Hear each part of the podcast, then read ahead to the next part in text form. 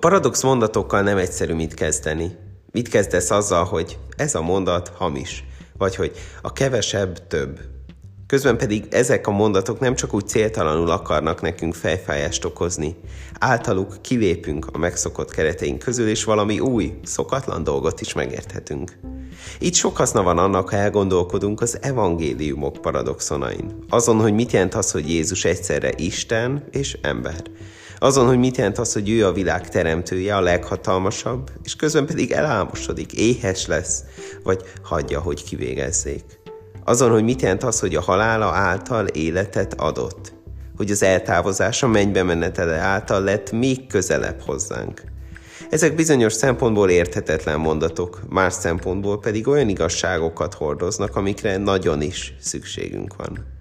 Szükségünk van arra, hogy az örömeinkben és a szomorúságainkban, a sikeres és a sikertelen napjainkon is meglássuk Istent.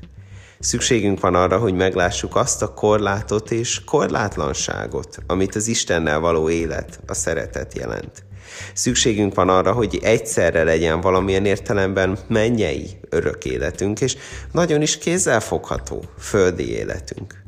Szükségünk van a legnagyobb bizonytalanságunk közben is valamilyen biztonságra.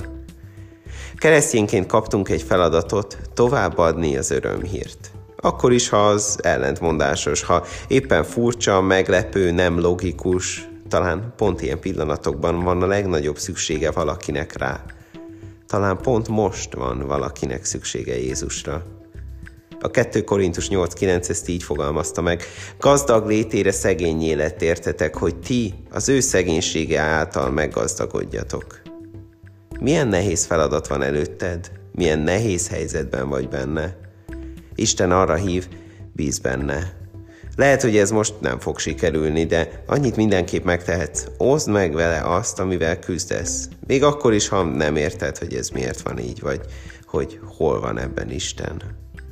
Milyen lehetőségeid lesznek ma arra, hogy valaki támogass, segíts, hogy valakinek egy jó hírt, a jó hírt átadd.